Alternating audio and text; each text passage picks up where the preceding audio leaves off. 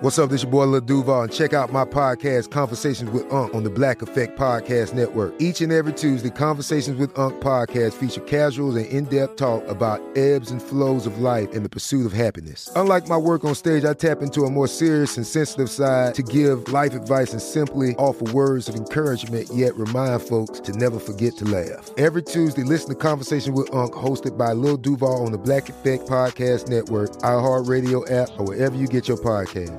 Presented by AT&T. Connecting changes everything. This episode is brought to you by Navy Federal Credit Union. At Navy Federal, it's been the mission to help the military community for over 90 years. And not just help them, but do everything to make sure they not only grow, but flourish. That's why Navy Federal Credit Union has all kinds of great savings and investment options like share certificates with sky high rates. So don't hesitate. Start growing your finances today with a variety of savings and investment options. Navy Federal Credit Union. Our members are the mission. Savings products insured by NCUA. Investment products are not insured, not obligations of Navy Federal and may lose value. You deserve a moment to yourself every single day. And a delicious bite of a Keebler Sandies can give you that comforting pause. Forget those Sunday night blues for a second with the melt in your mouth magic of a Keebler Sandies. This magic is baked into simple shortbread cookies by Ernie and the Keebler Elves. So as life continues to fly by, make the most of your me moment. Take a pause and enjoy a Keebler Sandies. Hello and welcome back to Movie Mike's Movie Podcast. I am your host, Movie Mike. Today I want to share with you what I think are the top seven saddest romantic movies of all time. When I look towards love stories, I just gravitate towards the sad ones. I want to share ones with you that if you also like sad movies or you're just looking for a movie to make you feel right now, I got you covered. In the movie review, we'll be talking about an independent film called Sometimes I Think About Dying. You can see there's a theme to this episode. And in the trailer park, our first look at the prequel of A Quiet Place, A Quiet Place Day One. Thank you for being here. Thank you for being subscribed. Shout out to the Monday Morning Movie Crew. And now, let's talk movies. In a world where everyone and their mother has a podcast, one man stands to infiltrate the ears of listeners like never before in a movie podcast. A man with so much movie knowledge, he's basically like a walking IMDb with glasses. From the Nashville Podcast Network, this is Movie Mike's Movie Podcast. If you're listening on release day or release week, we are right around Valentine's Day time, which I thought was an appropriate time to put out an episode about romantic movies. Or if you're listening weeks, months from now, you'll still enjoy this episode because I want to share with you movies that will make you feel, and they just happen to be in the theme of romance. I had a period in my life where I loved romantic movies. This period of my life coincided with a time where I was very, very lonely. Throughout the 2010s, I had nothing going on for me romantically. And when I say nothing, I mean absolutely nothing. No prospects, no anything. The 2010s, in some, or at least the early 2010s, oh man, there were some of my dark days. Specifically, the early 2010s from about 2010 to 2013 were tough for me on a physical and mental health level. I was the worst I had ever been in both of those capacities because physically my body was I wasn't taking care of it. I was overweight, I was eating terribly, I was drinking booze, I was partying. And when I say partying, it doesn't really mean like going out and having fun. I was just in my apartment with a few select friends just drinking beer and eating bad food, which led to me being at the highest weight I'd ever been and I was just unhealthy and didn't feel comfortable in my skin. But also I had no romantic relationships, no prospects because I felt so bad about myself, you know, the way that I looked and the way that I felt like people perceived me that I didn't even try dating. So I would watch movies where the main character was also going through sadness, trying to find love. And I would say that romance movies, this may surprise you, they were the ones that I really seeked out. Now, Marvel, DC were in its heyday around this time, so those were still the movies I loved. But I think the movies I didn't tell people that I really enjoyed during this time was romance movies. And it was because I wanted to escape through movies and I dreamt about having a relationship and seeing other people made me feel, even though they were on screen, gave me hope, but I also felt like I lived through them a little bit. And that is also what I love about movies. They're like dreams that you remember. And watching a good movie about romance and having it give you that feeling of love that we all search for in this life. And if you found love in this life, kudos to you. Hats off all the cliche things that people say because it is so hard to find love and stay in love. So I think I was watching these movies thinking that I would find like a blueprint in here. I literally would watch movies to try to learn things of how to approach women, how to talk to women, how to be in a relationship. I went to movies for a lot of this type of advice because my parents didn't really give me advice as far as dating. My brother was there for me, but he was also kind of like me and we didn't really have a whole lot of luck. So he gave me what advice he could. But whether it came down to talking to girls or just learning how to navigate life and career, I would watch a lot of movies and gain what I would call experience from that, what I would call some kind of just motivational advice through movies and through characters. So I just wanted to let you know what I was going through during this time where I was my most influential when it came to romance movies, which is going to reflect a lot on this list. I think the romance movies I lean towards now are a lot different because I've been married now for almost three years. And I just have this happiness, and I'm so removed from that sadness I had when I was single. And the movies that Kelsey has exposed me to are rom coms, which coincidentally, I really didn't enjoy before her because I didn't really have that vision of love that they sell in rom coms of the two people meeting. Are they going to be together? And then it's all happily ever after in every single rom com. It ends on a good note, but they never tell you what happens happily ever after. But now those are growing on me. I can enjoy them. The last one we watched in theaters, Anyone But You, actually really enjoyed that one. So if I made an episode like this now with current emotions, it'd probably be different. So I had to go revisit this list and think about these movies and how I was feeling at the time because I still would consider these my favorite movies, even though I don't have those same emotions and those same things going on in my life. There's just something nostalgic about this feeling. And I know that people go through hard things when trying to find love. So if you're single or maybe separated, divorced, or just in a rough patch in your relationship, maybe you can watch a movie like this and feel a little bit of comfort because a movie that hits you in the feels can feel so comforting. There are some emotions that we can't really talk to people about. We could go to therapy, we can talk to friends and family, but sometimes you just have to be alone in something and figure it out for yourself. And I feel like watching a movie like this that is emotional, that does have some romance, can really help you work through something unlike anything else really can. A good movie, maybe a good sad song in a movie, all those things combined together can help you get through things. So I wanted to share this list with you. Maybe you're going through something like that, or maybe you just haven't heard of these movies or maybe you just like watching an emotional movie around Valentine's Day, this is here for you too. So let's get right into the list. At number seven, I have Up in the Air from 2009. Now, this movie is marketed as a comedy romance movie, but if you look at the themes, what George Clooney's character is going through in Up in the Air, this is the saddest movie ever. And the more I think about why this movie hit me so hard is because I feel like George Clooney's character would have been me if I wouldn't have found Kelsey.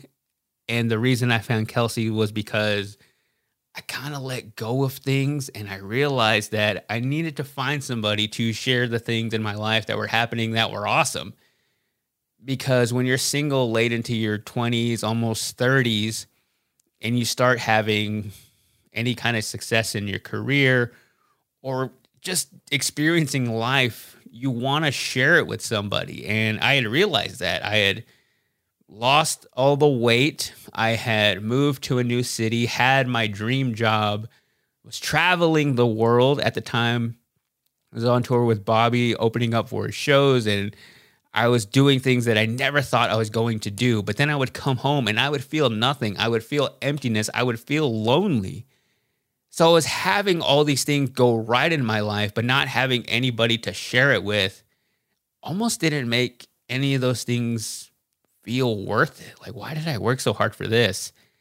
And even now, I have to pull myself back from working so much and make time to spend just husband and wife time and realize that this is the most important thing to me.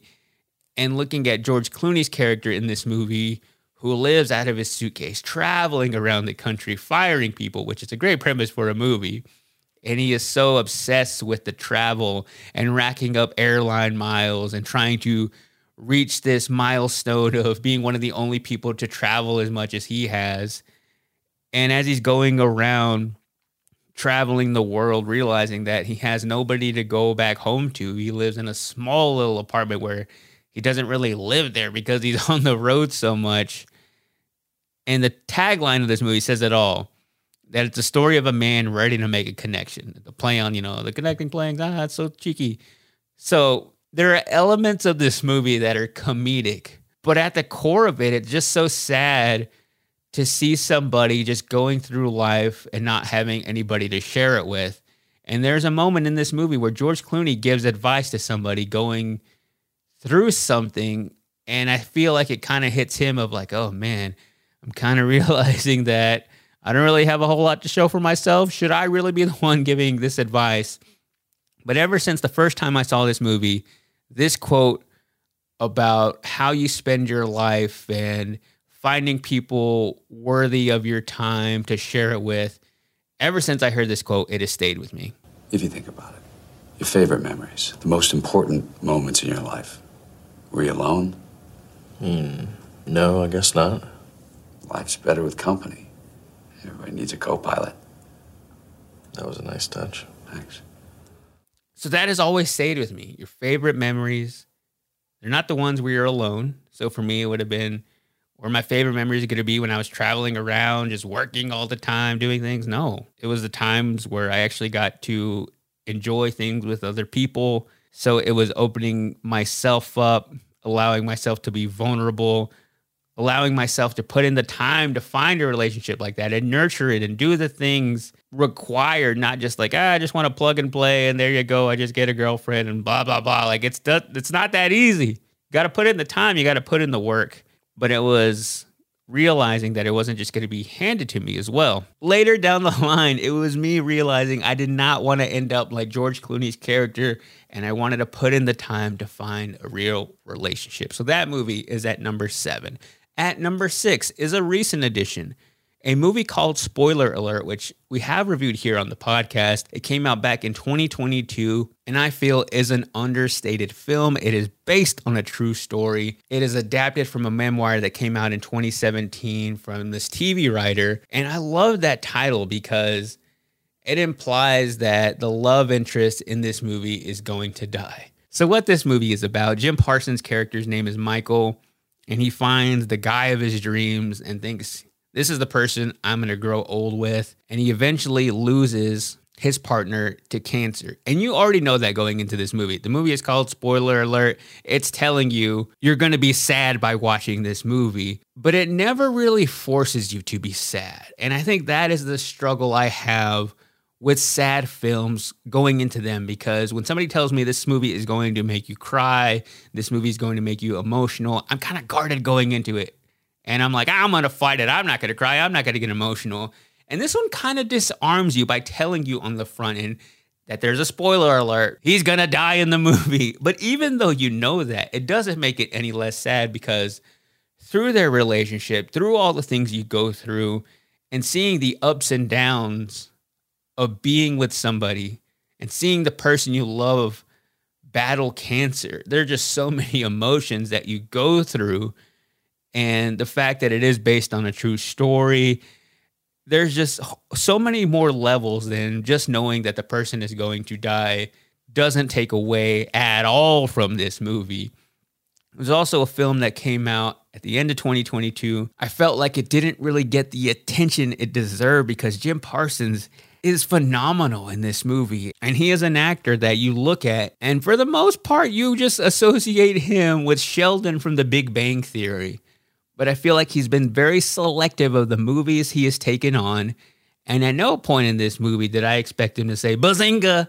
He was so good in it. So at number six, I have spoiler alert. At number five on my list, I'm going to put another recent addition a movie that is nominated right now for Best Picture. I don't think it's going to win because of the caliber of the movies I think are above it, with Barbie and Oppenheimer both being in this category. I would love for it to win, but the movie is called Past Lives. And this isn't really your traditional romance movie. And what I like about this movie and why I chose to include it is because I feel like romantic movies don't always have to be a sexual thing. Like it doesn't have to be two people hooking up and that is romance. I feel like you can also romanticize the idea of friendship. And what this movie is about is two deeply connected childhood friends who they meet growing up in South Korea. The female character ends up moving out to the United States, and the entire movie has to deal with destiny, love, and how all the little choices you make end up determining what your life is going to be like. So it's not your traditional love story, and that is why I love it. That's why I chose to include it because in life, things don't really work out how they do in a movie. Love is not linear. It goes in all different types of ways. Think about your relationships and maybe people that came into your life early on and then later came back into your life down the line, like, oh yeah, you reconnect.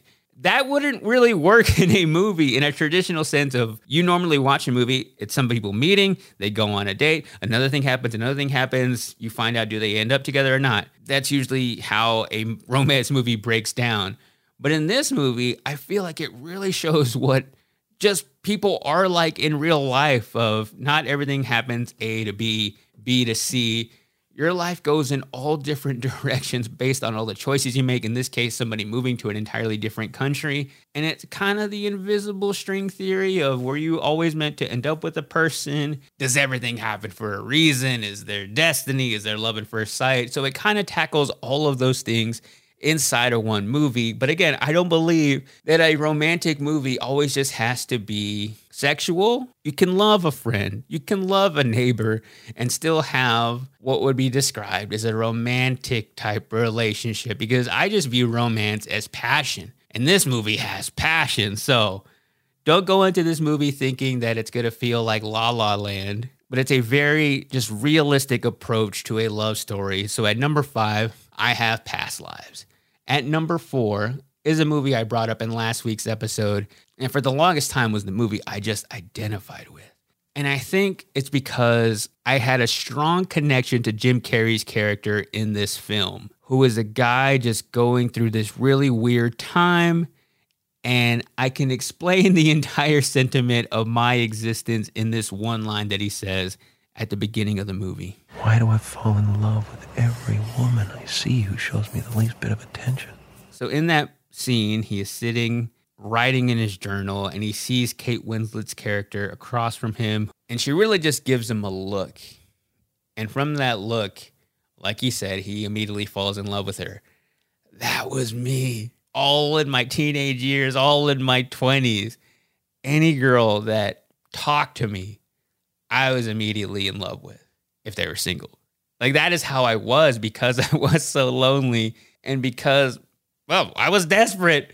And I had never heard anybody else talk about that. Of falling in love that quickly and immediately upon meeting somebody that you think, hey, there could be something here. I think she likes me. We're going to end up dating. We're going to get married. We're going to move here out into the country. And you go through all these things in your head and all this person has said was hello.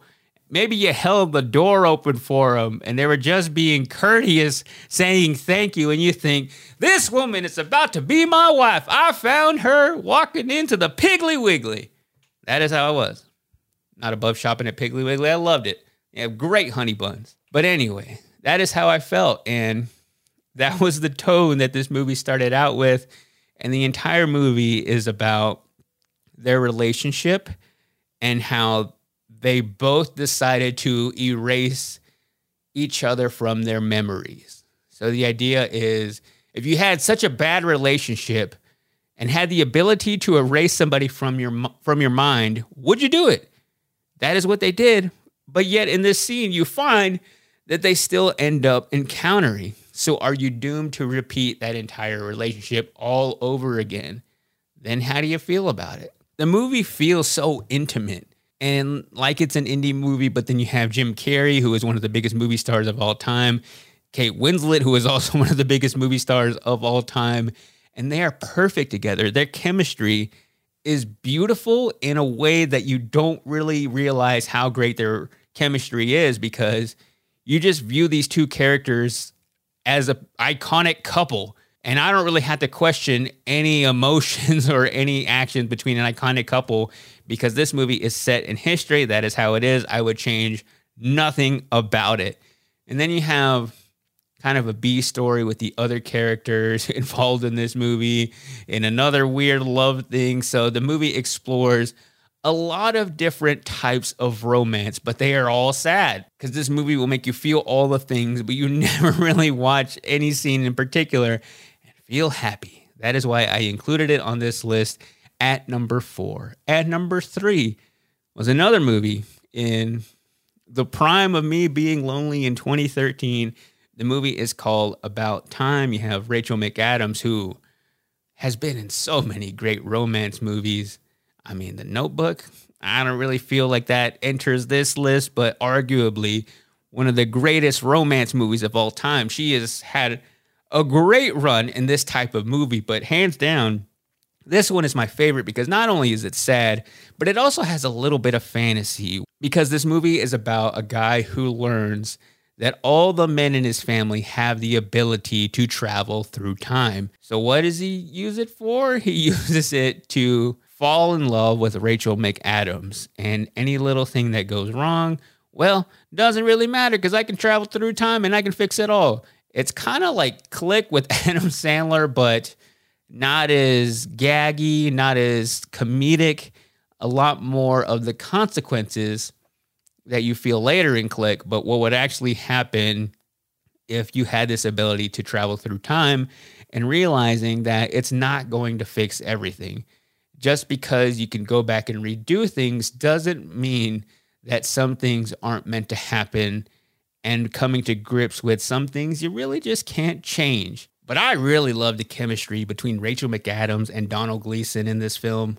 And you feel that chemistry from the very first time they meet on screen. Would it be very wrong if I asked you for your number? No. Just in case I ever, you know, had to call you about stuff. Mm. Okay. I thought this phone was old, but suddenly it's my most valuable possession. You really like me? What a line. You put a girl's phone number in, and you're like, ah, oh, suddenly this phone is the most important thing in the world. I should have stolen that line. But I don't want to reveal all the sad things that happen in this movie. I will say this was the movie I would recommend for the longest time to anybody wanting to watch a movie to make you cry. I think also in the early 2010s, even though I wasn't in the best mental state, I had a real hard time crying, and this was the movie that cracked me. So, aside from it being a romantic movie, take Valentine's Day completely out of this episode. If you just want a movie to make you cry, I think About Time could be that one for you. So, that is why I put this one at number three. We made it now to number two, and I wanted to include a classic on here. And when I think about classic romantic sad movies, my mind immediately goes to the OG from James Cameron Titanic. Kate Winslet again making an appearance on this list with a young, handsome Leonardo DiCaprio. And this movie always makes me feel sad because, much like spoiler alert, going into this movie, you knew ultimately what was going to happen because it's one of the most talked about things in history the Titanic sinking. We all knew that going into this movie. But it did not make it any less sad knowing what happens and the fate of our characters and the fate of a lot of people on this boat. Every time I watch this movie, I think it gets sadder and sadder. Maybe it's because as I grow older, learn more about love, I just feel these things a lot more. I'm also a lot more aware of the impact of scores in movies. And I think Titanic does not get enough credit for how perfect the score in this movie is not only the Celine Dion song, but just every other part in this movie where something emotional is happening. And you just have all these sad strings being plucked that elevates every single emotion in this film. not only that, but the scale of this movie, how big it looks, and you think of how much they went through and how much money they spent to make it look as good as it does. And also the fact that it holds up so well because a lot of these were practical effects. So I always feel like and tell you that those aged the best. I feel like Titanic will continue to be a classic because there's not a whole lot of CGI. And James Cameron was so specific on the details of what to include in this film. He didn't cast actors that were, I think, above five foot eight, maybe five nine, because he wanted all the other elements to look bigger. And then you have Kate Winslet and Leonardo DiCaprio at the core of it. And it's just so sad that they don't end up together. And again, this movie is over 20 years old, so not a spoiler and one of the most talked about endings of all time. But one survives, one does not. And I don't even think of that moment being the saddest in this film. The moment that actually gets me more is whenever Rose chooses to leave the lifeboat to go back with Jack, knowing that she may not survive, but she doesn't care because she wants to be with the person that she loves. Oh, Rose, so stupid. Why'd you do that, huh? You're so stupid, Rose. Why did you do that? Why? Jump high, jump right. Right. That one gets me every time, man. And this was also at a time where we weren't complaining about long run times because Titanic is three hours and 15 minutes. And maybe it's because, you know, there was no Twitter or message boards back then that no one had an avenue to complain to about long run times. But when a movie is great, you don't think about the runtime, you think about the emotion it makes you feel. So at number two, saddest romance movies, I have Titanic. At number one is a movie from 2013 directed by Spike Jonze. The movie is Her. It is set in a not so distant future. Has one of my favorite actors, Joaquin Phoenix. He plays a character named Theodore, who is a lonely writer. He is navigating the sadness after going through a divorce where he had met his soulmate, thought he was going to spend forever with this person, and now goes back to his life of writing greeting cards and romance cards for other people, where he is forced to write about love when he is feeling just this eternal sadness. So he's living in this apartment by himself. Again, we're in the not so distant future, so he has all these cool gadgets to play with. There's this really fun video game that I wish they would make now. And maybe with the new Apple Vision Pro, I don't think we're too far away from having a video game like this. And also the fact that this movie really predicted a lot of what the world is now. Back then seemed so crazy at the idea of somebody falling in love with their operating system, but now with the prevalence of AI. And you have people falling in love now with AI. There's like a supermodel AI figure racking in money on dudes like Theodore now in 2024 and they aren't even real. So now this could actually happen. You could just make a documentary on this. Get the cameras out now. Let's go over to talk to some of these guys. But that is what happens. He falls in love with this operating system. He has a really cool looking phone. It's like this red phone that essentially has Siri on it. And at first, it just has suggestions for his calendar. It helps him navigate his email. And then they just start talking, gets a little more intimate. At times, gets a little weird and uncomfortable for the viewer. But then you kind of forget about that because of the relationship that develops. And you have Scarlett Johansson voicing this character, Samantha, who does an incredible job for somebody who was just in a recording booth. And I think she also did her lines in a record amount of time, but just shows you how great of an actor Scarlett Johansson is that I found it so believable. I was never taken out of this movie thinking, oh, it's just Joaquin Phoenix looking up at nothing and reacting to absolutely emptiness. But at the core of this movie, it is just so sad because you are realizing how much grief that Theodore is going through this scene in particular. Sometimes I think I've felt everything I'm ever gonna feel. And from here on out, I'm not gonna feel anything new. I know for a fact that is not true. I mean, at least your feelings are real.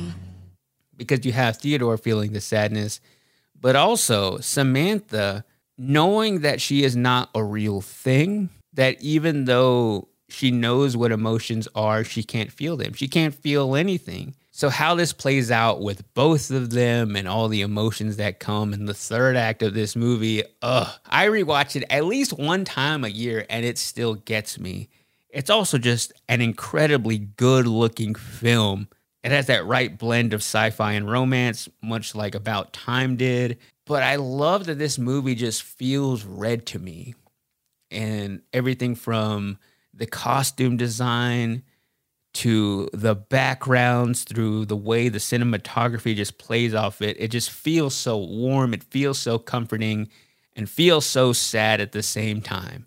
Another movie that has remained on my top 10 favorite movies of all time list for now over a decade since it came out in 2013.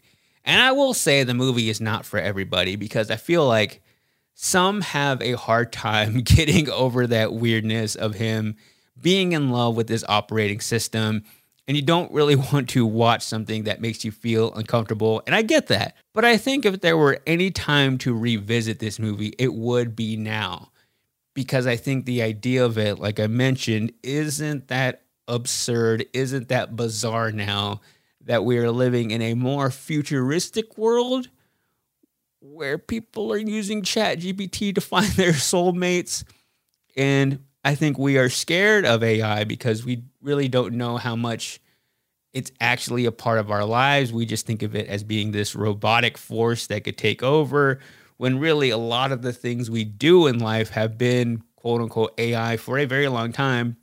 Now that it just has a name and that people can have an opinion on it one way or another, it kind of freaks us out a little bit. So you thought about watching this movie in the past, or maybe you have seen it, started it. I think this is also a movie that some would start and think, ah, this isn't for me, and not watch it. If you do have a little bit of an open mind now when it comes to AI, highly encourage you to revisit this movie. That is the list. We'll come back and talk about Sometimes I Think About Dying, the movie, not me. And then we'll take a look at the new Quiet Place movie. Awards Watch says Liam Neeson is at his best. Don't miss In the Land of Saints and Sinners.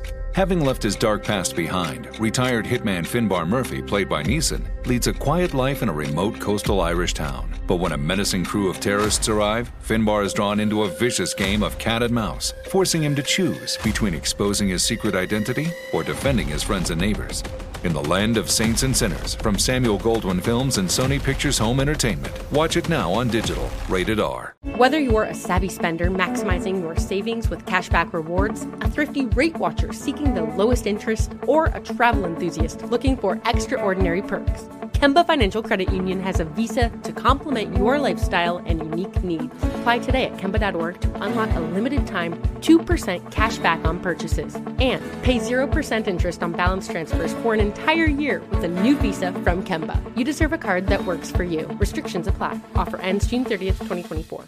Asking the right questions can greatly impact your future, especially when it comes to your finances. So if you're looking for a financial advisor you can trust, certified financial planner professionals are committed to acting in your best interest. That's why it's got to be a CFP. Find your CFP professional at letsmakeaplan.org.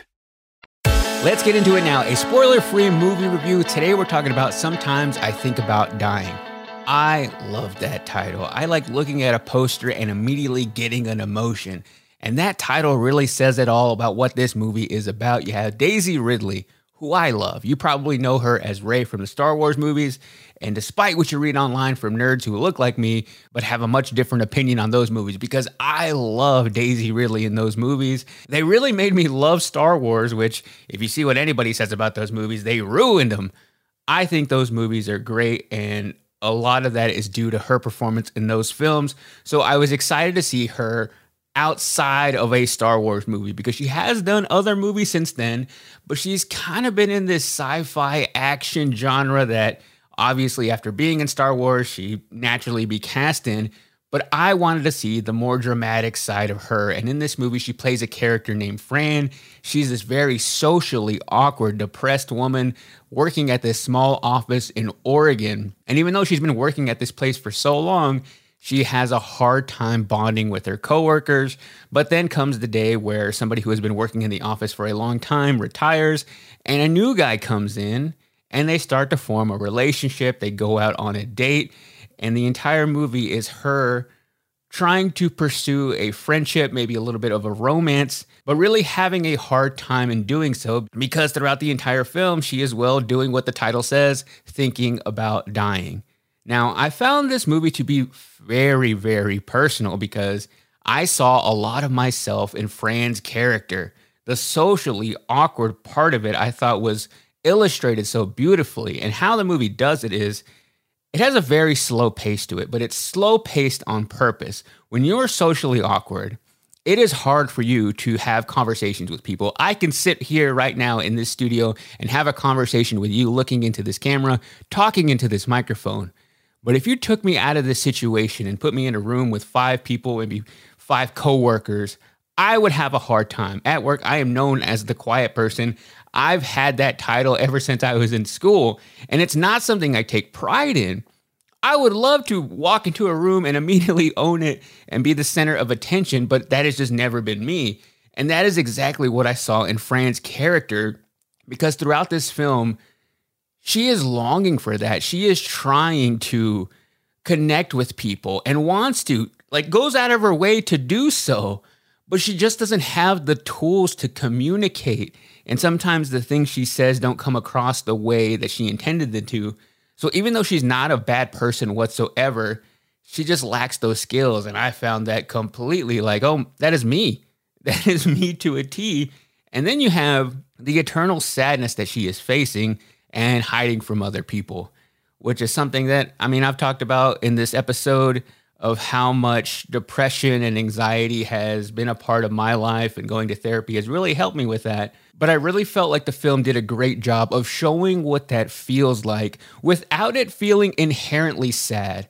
Because I won't say that this is a depressing movie, even though it has a super depressing title and our character is obviously going through something here. But there are moments of levity that bring life to the situation. And it's not trying to present it of here's just this sad girl doing all these sad things. It is showing it in such a realistic way that found it very enjoyable to me. But again, it has that slow pace that really puts you in the perspective and in the shoes of Fran. While watching this, you may think, okay, move it on a little bit. But if you let yourself live in that, you realize this is how this person is feeling.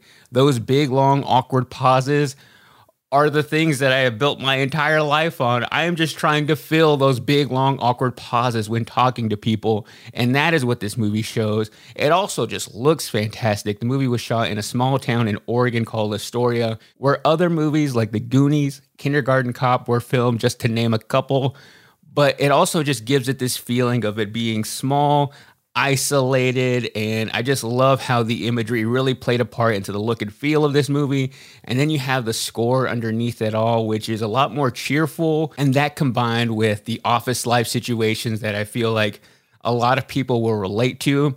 I've never had a traditional office life scenario. My workplace is very chaotic and there are a lot of different personalities there that we've never had a traditional relationship of like communicating over email and Slack but those scenes got a lot of laughs in our theaters, which we did watch this in a sold out theater with the director and editor there. So we'll get into an interesting part that almost got me into some trouble during the Q&A, but before I get to that part, I just want to say that that this is a movie that it might not have all the bells and whistles. There's not this big elaborate thing you learn by watching this movie. It is kind of just a slice of life movie and a peek into somebody's world that lives like this and you will watch it and either think, oh, I know somebody in my life who is kind of like Fran. Maybe I should talk to them and approach them a little bit differently now that I know what it's like to be someone like that. Or you'll be like me and think, that is me. I'm glad somebody made a movie that shows what it's like to be socially awkward, a quiet person, and also have some mental health issues. But now we'll get into the controversy that happened. So the director and the editor were present at this screening. We watched it at our favorite local movie theater called the Belcourt here in Nashville. Again, we bring it up all the time. If you ever visit Nashville, you have to go see a movie at the Belcourt because they do events like this where the director who made the movie is there and you can ask them questions after the screening and me naturally i had to get in a question. What usually happens is there'll be somebody hosting the q&a they'll ask the big questions and then they'll go around the theater which this was sold out. There was 300 people there a lot of people trying to get in questions. Luckily i got in the last question. She told me is your question quick? Because they were running out of time they had to close the theater. I was like yes i will make it quick because i really wanted to know a component about the ending of this movie. And I can't even share you the full clip because this was really the only situation where I could ask this question because everybody in the room had already watched the movie. The director was there. So it was free game to talk about endings because I wasn't spoiling anything. We all just experienced together. And out of everybody who asked the question, no one really brought up the ending. So I have a clip of it because I hit record on my phone, wanted to share it with you. Here is me just asking the question, but I won't give away any spoilers. I think what I love about movies is that people can interpret them in different ways. And the thing I got from the ending was I'll cut it off right there. But immediately here is the reaction in the room, the reaction from the director, and I had to trim down her answer a little bit because I didn't want to give away the details. But here is the reaction to my question. that special for? If this is how you feel, I will not say another word. um, and then it ends a little bit awkwardly. I thought the question was fair game. I wasn't poking criticism at the movie. I just really wanted to know one stylistic approach to how this movie ended and what it means to the story. And the thing was, I almost felt like I got in trouble in that clip. If you listen to it back again, she says that no one's asked this question before. And then I had to bleep the expletive that she said in responding to my question, which wasn't even a full answer that I was looking for, but gave me at least closure on the subject. just that immediate, like, ooh, like everybody in the room just reacting to that. I was not expecting for it to be such a maybe controversial question. and then just listen to her tone. If this is how you feel, I will not say another word. I will not say another blinking word. I felt like when you ask a question in class and the teacher gets upset with you, that is exactly how I felt in that situation, but I had to know but I found that Q&A was very insightful to the filmmaking process on an independent level. I think Rachel Lambert has a great vision as a director. She got her start here making movies in Nashville. And after watching this film, I'm curious to dive into the other movies she has done and to see what she has coming out next. I also love that they got to talk about her relationship with the editor and what an editor actually does in a movie, which I've talked about before, how I feel like that's an understated position as well and they describe their relationship of her essentially having this big vision going through the entire movie and him as an editor will tell her the points that they are missing. So say if they have a transition from the workplace to a bar, he has to look in his mind like this is what we need to film to get there. So it's like filling in all the gaps. I thought that was a fascinating process. They described it as essentially the editor is the therapist and the director is the patient in the chair. So I don't think this movie is for everybody, but if you like darker comedies with a heavy hand on the drama, I think you will enjoy it. And also, if like me, you're a big fan of Daisy Ridley and want to see her outside of playing the character Rey, she is fantastic in this. I give this movie four out of five slices of pie. Awards Watch says Liam Neeson is at his best. Don't miss in the land of saints and sinners. Having left his dark past behind, retired hitman Finbar Murphy, played by Neeson, leads a quiet life in a remote coastal Irish town. But when a menacing crew of terrorists arrive, Finbar is drawn into a vicious game of cat and mouse, forcing him to choose between exposing his secret identity or defending his friends and neighbors. In the Land of Saints and Sinners from Samuel Goldwyn Films and Sony Pictures Home Entertainment. Watch it now on digital. Rated R. Whether you're a savvy spender maximizing your savings with cashback rewards, a thrifty rate watcher seeking the lowest interest, or a travel enthusiast looking for extraordinary perks, Kemba Financial Credit Union has a visa to complement your lifestyle and unique needs. Apply today at Kemba.org to unlock a limited time 2% cash back on purchases and pay 0% interest on balance transfers for an entire year with a new visa from Kemba. You deserve a card that works for you. Restrictions apply. Offer ends June 30th, 2024. Asking the right questions can greatly impact your future, especially when it comes to your finances. So if you're looking for a financial advisor you can trust, certified financial planner professionals are committed to acting in your best interest. That's why it's got to be a CFP. Find your CFP professional at letsmakeaplan.org. It's time to head down to Movie Mike's Trailer Park. The first A Quiet Place movie was a breath of fresh air in the horror suspense genre. After that, followed it up with The Quiet Place Part 2. Both of those movies were directed by John Krasinski. But now we are getting a look at the prequel coming out on June 28th. It's called A Quiet Place Day 1. So, in all those other movies, if you haven't seen them, I will not ruin them for you. But there are these big, mysterious monsters that you really don't know a whole lot about why they are here, killing people. All you really know is that they react to sound. So, in order for all the humans to remain undetected, they have to be as quiet as possible. They learn sign language, they find ways to get around without making a whole lot of noise. And what that creates is a movie that is so quiet. I remember the experience I had going to watch the first one in theaters. It got so quiet, you could hear people crunching on their popcorn, sloshing around their drinks. You'd hear the rumble from down the hall because because your theater is so quiet, but it added to the enjoyment of this movie and it made it feel like an experience. And the second one was really much of the same. You got the same kind of story, just a continuation of what is happening with the family, but nothing really stood out and made that movie different. So I think a prequel is where you needed to go to continue to have life in this franchise, but I do think some issues pop up with it. But before I get into more what I think about A Quiet Place Day One, here's just a little bit of the trailer which just dropped. And of course, since it is a quiet place, there's not a whole lot, if any, dialogue in the entire trailer. So, really, what I wanted to showcase here was the fantastic sound design that they decided to feature here.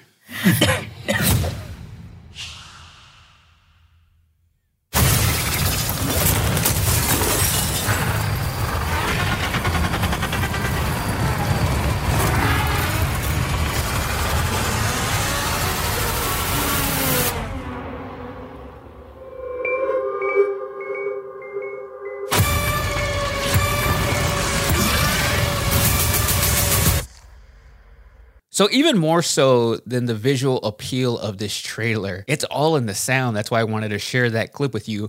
But what you see in the trailer, it starts off on day 471, which is where the first movie takes place. It clicks up to 472, then goes to day 476, and then it goes all the way back to day 1 whenever the monsters first appeared on Earth. What you see throughout the trailer is people in a city running around from these monsters. They are jumping on buildings. People are flooding the streets. And you see our main character, played by Lupita Nyong'o, kind of get knocked down by one of these monsters and then wakes up, wants to scream, but then somebody grabs her mouth, making sure that she is quiet so they can remain undetected from the monsters. And it doesn't feel entirely different from part one or part two. If anything, it kind of feels a little bit less than. And here's my issue with the prequel to this movie. I think it's almost better not knowing how these monsters got here, not having all the questions answered, because that's what adds to the mystery of this story. Just knowing it from flashbacks gives it way more mystery and way more appeal to me than telling me, here's the definite origin story of how these monsters got here, and really taking out any kind of curiosity you had going into these films. Now you know the story. And by releasing this movie, it's establishing their definite origin story. The problem I think that that creates, if we end up not enjoying this origin story, it loses all of the magic. And I know they have plans to make A Quiet Place 3 possibly coming out next year or the following year. If this origin story is lame, it's going to make all the sequential stories that they could build on here feel unworthy of our attention. And more importantly, unworthy of our money. The trailer here also reminds me of Cloverfield, which was a fun movie back when it came out. And if maybe the lost footage type movie was still trendy right now, I almost think a treatment like this would have a much more of an impact on a quiet place. This movie has a little bit of a different stylistic feel because John Krasinski, who has directed one and two and written them, is not directing this movie. He is a writer on the film, but we have director Michael Sarnoski, who also did a movie I really liked with Nick Cage called Pig. So we're going to have an entirely different look at these characters. The problem I had after watching this trailer, it reminded me of a movie that came out last year called Bird Box Barcelona, which was inside of the Bird Box franchise in that same world, but instead of taking place in the United States, it was the same situation happening over in Barcelona. And that movie just did not hit with me. It was so boring. I didn't finish it, therefore, did not review it on the podcast. And I worry that this movie is going to feel a lot like that of still being in that A Quiet Place world with the same monsters, but introducing these new characters and having a hard time getting off the ground. Even though I really like Lupita Nyong'o, who was in Black Panther, she was also fantastic in Us. She is really great in horror movies, and I think it's fantastic that she gets to lead this movie. It also has Joseph Quinn, who played Eddie Munson on the fourth season of Stranger Things. I love the fourth season of Stranger Things. I feel like a lot of people checked out of that show. But man, the fourth season was one of the best seasons of any show I've seen in the last five years. Hopefully, we do get that soon. But he was great. I feel like the breakout star as Eddie Munson. So, curious to see how big of a role he actually plays in this movie. So, this is one I'm not completely writing off yet, but I have a little bit of hesitation going into this one, given my history with prequels, especially in the horror genre where I feel like just keep making the next installment of the story rather than going back and trying to flesh out all these details to be like, ah, this is why things are the way they are in the world now. Because once you reveal the monster's origin story, I feel like it loses that appeal.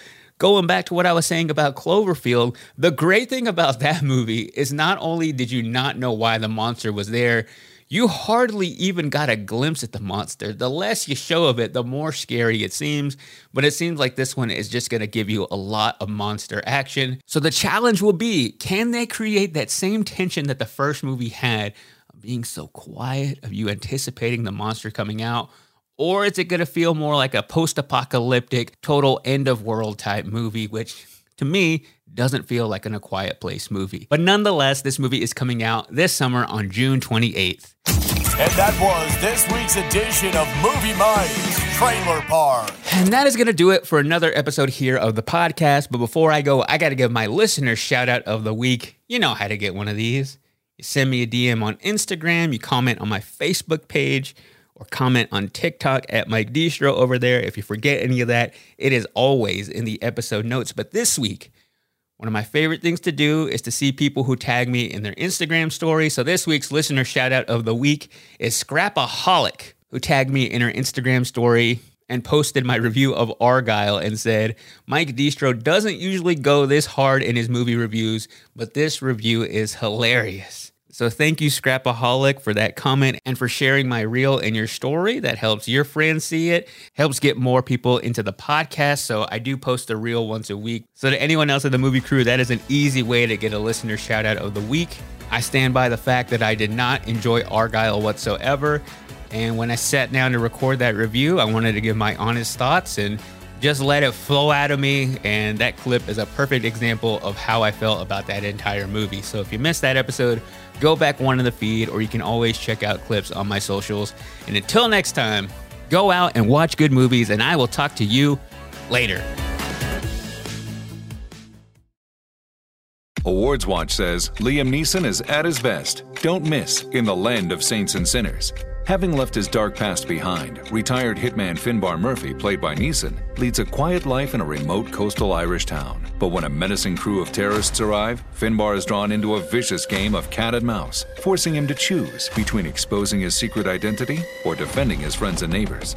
In the Land of Saints and Sinners from Samuel Goldwyn Films and Sony Pictures Home Entertainment. Watch it now on digital. Rated R. Whether you're a savvy spender maximizing your savings with cashback rewards, a thrifty rate watcher seeking the lowest interest, or a travel enthusiast looking for extraordinary perks, Kemba Financial Credit Union has a visa to complement your lifestyle and unique needs. Apply today at Kemba.org to unlock a limited time 2% cash back on purchases and pay 0% interest on balance transfers for an entire year with a new visa from Kemba. You deserve a card that works for you. Restrictions apply. Offer ends June 30th, 2024. This is Malcolm Gladwell from Revisionist History. eBay Motors is here for the ride. With some elbow grease, fresh installs, and a whole lot of love, you transformed 100,000 miles and a body full of rust into a drive that's all your own. Brake kits, LED headlights, whatever you need, eBay Motors has it. And with eBay Guaranteed Fit, it's guaranteed to fit your ride the first time, every time, or your money back. Plus, at these prices, you're burning rubber, not cash. Keep your ride or die alive at ebaymotors.com. Eligible items only, exclusions apply.